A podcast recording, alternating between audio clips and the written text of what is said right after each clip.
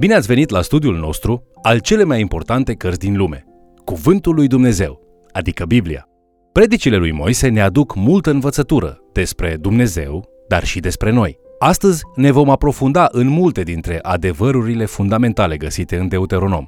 Haideți să urmărim împreună acest mesaj intitulat Mai multe predici mari ale lui Moise.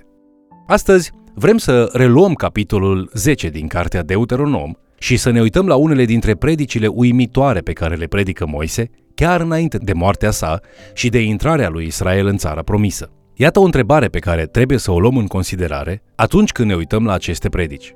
Cum vei răspunde harului și milostivirii lui Dumnezeu? Capitolele zece la doisprezece din Deuteronom tratează chiar această întrebare. Har înseamnă să primești beneficii pe care nu le-ai câștigat. Mila înseamnă că pedeapsa sau judecata pe care cineva o merită se anulează. Nu poți câștiga harul sau mila, ci poți doar răspunde mai bine sau mai puțin bine la ele. Dumnezeu ne iubește necondiționat și, așadar, ne îmbracă pe amândoi cu har și ne întinde o mână milostivă pentru un timp pentru a ne îndepărta de păcatul nostru și a ne întoarce în brațele sale divine. Desigur, ni se acordă o perioadă de timp pentru a răspunde harului și milostivirii sale, cu pocăință și devotament. Va exista o socoteală pentru fiecare suflet înaintea Creatorului său și Moise se străduiește să pregătească poporul Israel pentru ziua respectivă. Harul și mila divină ar trebui să ne motiveze, pe măsură ce vedem păcatul nostru în lumina sa, să ne oprim încăpățânarea și păcătuitul. Ar trebui să vrem să-i facem plăcere lui Dumnezeu care ne iubește în ciuda păcatului nostru. Ar trebui să ne curățăm viața de lucruri care îi displac și, în schimb, ar trebui să-i slujim în recunoștință și închinare. Astfel, apostolul Pavel spune în doi Corinteni, capitolul șase, cu versetul unu: Vă sfătuim să faceți așa, ca să nu fi primit în zadar harul lui Dumnezeu. Dacă Dumnezeu te iubește, îți dă ocazia să fii mântuit de păcatele tale, oferă mari binecuvântări spirituale și totuși nu îl asculți în recunoștință. Acesta este un păcat grav. Capitolul treisprezece vorbește despre un mod greșit de a răspunde harului lui Dumnezeu. Acesta se numește apostazie. Apostazia înseamnă a te îndepărta de poziția pe care ai luat-o împreună cu Dumnezeu, a te lepăda de credință. Acest lucru se întâmplă atunci când vă angajați mai întâi să ascultați de Dumnezeu și mai târziu vă îndepărtați de El. Acesta este un păcat sever și consecințele care urmează pot fi destructive pentru viață și pentru suflet. Vedem acest lucru ilustrat de-a lungul întregii istorii ebraice. Capitolul treisprezece este greu de citit pentru inima sensibilă. Porunca de bază este de așteptat, spunând în capitolul treisprezece cu versetul patru: Voi să mergeți după Domnul Dumnezeul vostru și de El să vă temeți, poruncile Lui să le păziți, de glasul Lui să ascultați, Lui să-i slujiți și de El să vă alipiți. Sfâșirea inimii vine în brutalitatea afirmației care spune: chiar dacă un profet care dă semne și minuni te cheamă să-L părăsești pe Dumnezeu pentru idoli, el trebuie să fie omorât. Devine mai rău. Dacă membrii iubiți ai familiei se străduiesc să te facă să-L părăsești pe Dumnezeu pentru păgânism, trebuie să fie și ei omorâți. Dacă un oraș întreg apostazează încercând să-i atragă pe ceilalți de la Dumnezeu la închinarea la idoli, acel oraș trebuie să fie anihilat. Acum, această apostazie nu este doar un păcat sau chiar o luptă încăpățânată cu păcatul. Această apostazie, care va fi revelată în Deuteronom, capitolul douăzeci și nouă, este o abandonare totală a legământului lui Dumnezeu, o întoarcere la păgânismul vecinilor lui Israel și o societate care are ca scop ruinarea credinței altora. Deuteronom, capitolul douăzeci și nouă, versetele șaptesprezece la douăzeci spune: Ați văzut urăciunile și idolii lor, lemnul și piatra, argintul și aurul care erau la ele. Să nu fie între voi nici bărbat, nici femeie, nici familie și nici seminție, a căror inimă să se abată azi de la Domnul Dumnezeul nostru, ca să se ducă să slujească dumnezeilor neamurilor acelora. Să nu fie printre voi nici o rădăcină care să aducă o travă și pelin. Nimeni, după ce a auzit cuvintele legământului acestuia încheiat cu jurământ, să nu se laude în inima lui și să zică: voi avea pace chiar dacă aș urma după pornirile inimii mele și chiar dacă aș adăuga beția la sete. Pe acela Domnul nu-l va ierta. Și atunci, mânia și gelozia Domnului se vor aprinde împotriva omului aceluia, toate blestemele scrise în cartea aceasta vor veni peste el și Domnul îi va șterge numele de sub ceruri. Chemarea din Deuteronom, capitolul treisprezece, de a ucide acest tip de apostat nu anulează alte porunci pentru menținerea unui sistem de justiție adecvat, ci mai degrabă sublinează importanța protejării sinelui, familiei și comunității cuiva de efectele cumplite ale păgânismului. Viziunea păgână asupra lumii și practicile sale ticăloase, precum sacrificiul copiilor și prostituția de cult, trebuie să fie eradicate din societate, cum ar fi eliminarea cancerului, înainte ca acesta să se răspândească.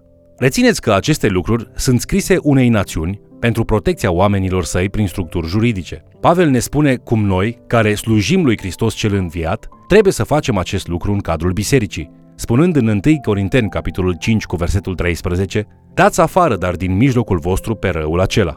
După acel avertisment cumplit, Moise se întoarce pentru a discuta despre proviziile lui Dumnezeu pentru preoții săi sub forma zeciuielii. Cuvântul zeciuială în ebraică înseamnă zecea. Capitolul paisprezece din Deuteronom ne învață că trebuie să-i oferim lui Dumnezeu prima zecime din tot ceea ce producem. Moise își declară scopul în capitolul paisprezece cu versetul douăzeci și trei spunând: ca să te înveți să te temi totdeauna de Domnul Dumnezeul tău. Este o recunoaștere vitală că lucrurile bune îți cad din mâna bună a lui Dumnezeu. Este un mijloc de a susține lucrătorii lui Dumnezeu, atât leviții, cât și serviciile templului. Este un mijloc de a face lucrarea lui Dumnezeu, inclusiv întreținerea celor săraci. Astfel, Moise încheie cu un alt scop în capitolul paisprezece, versetul douăzeci și nouă, spunând: pentru ca Domnul Dumnezeul tău să te binecuvânteze în toate lucrările pe care le vei face cu mâinile tale. În capitolul șaptesprezece, Moise își îndreaptă atenția asupra viitorului lui Israel, poruncindu-le să rămână în cuvântul lui Dumnezeu pentru a pune bazele acelui viitor. Această temelie este esențială, deoarece israeliții nu vor avea un rege timp de secole, dar cererea lor pentru un rege ar proveni dintr-o dorință lumească. De aceea Moise prezice în Deuteronom, capitolul șaptesprezece, cu versetul paisprezece, după ce veți intra în țara pe care ți-o dă Domnul Dumnezeul tău și o vei stăpâni, după ce vei intra în țara pe care ți-o dă Domnul Dumnezeul tău și o vei stăpâni, după ce îți vei așeza locuința și vei zice, vreau să pun peste tine un împărat, ca toate neamurile care mă înconjoară. Văzând acea zi prin înțelegere profetică, Moise stabilește câțiva parametri pe care trebuie să-i urmeze, spunând în Deuteronom, capitolul șaptesprezece, versetele de la optsprezece la douăzeci. Când se va așeza pe scaunul lui de domnie al împărăției lui, să scrie pentru el într-o carte o copie a acestei legi, pe care s-o ia de la preoții din neamul leviților. Va trebui să o aibă cu el și să o citească în toate zilele vieții lui, ca să învețe să se teamă de Domnul Dumnezeul lui, să păzească și să împlinească toate cuvintele din legea aceasta și toate poruncile acestea, pentru ca inima lui să nu se înalțe mai presus de frații lui și să nu se abată de la poruncile acestea nici la dreapta, nici la stânga, și să aibă astfel multe zile în împărăția lui, el și copiii lui în mijlocul lui Israel.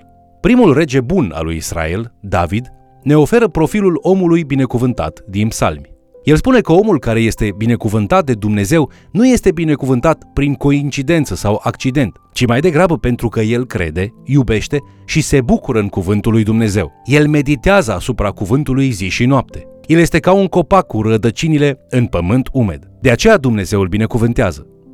Desigur, o mare parte din necazurile din viața lui David provin direct din acele întâmplări în care nu reușește să umble în ascultarea de cuvântul lui Dumnezeu. Există o predică puternică în Deuteronom, capitolul optsprezece, împotriva ocultismului. Moise interzice ca orice israelit să practice sacrificii umane sau magie neagră, sau să apeleze la duhuri pentru ajutor, sau să devină ghicitor sau fermecător, medium sau vrăjitor. Nu au voie să cheme spiritele celor morți. Oricine face aceste lucruri este un act de groază și dezgust față de Domnul. El intenționează să le înlocuiască, pentru că națiunile păgâne fac astfel de lucruri. Chiar dacă există mai multe realități spirituale între cer și pământ decât oamenii au considerat vreodată, Scripturile interzic poporului lui Dumnezeu să aibă legătură cu astfel de lucruri. Unii oameni sunt atât de nerăbdători să vadă un fel de manifestare spirituală, încât cred că orice minune spirituală este Duhul Sfânt.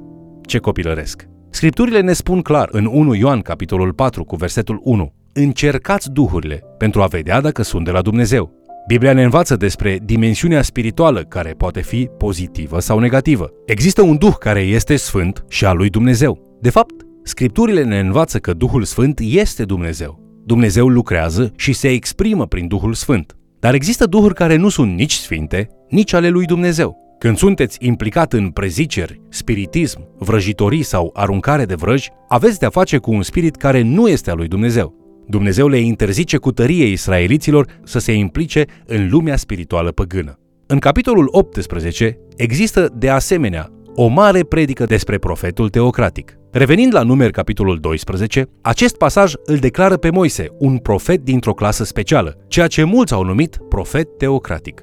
În Numeri, capitolul douăzeci și șapte, versetele cincisprezece la șaptesprezece, Moise îl roagă pe Dumnezeu să ridice pe cineva care să-l înlocuiască, ca nu cumva oamenii să devină ca niște oi fără păstor. În Deuteronom, capitolul optsprezece, versetele de la cincisprezece la optsprezece, Dumnezeu răspunde acelei rugăciuni cu o promisiune.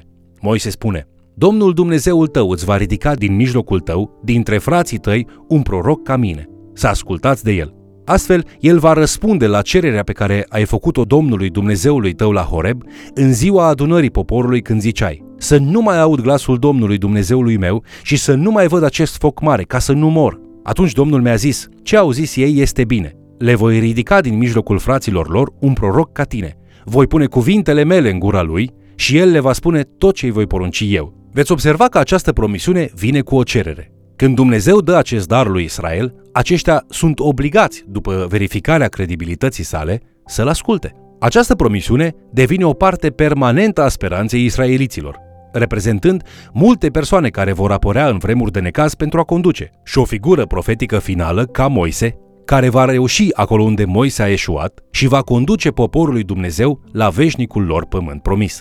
Fiecare profet teocratic din Israel este un model sau un indicator către profetul suprem, la fel ca și Moise. Această promisiune devine o mare speranță mesianică, care este evidentă în mai multe pasaje din Noul Testament, referitoare la persoana lui Isus.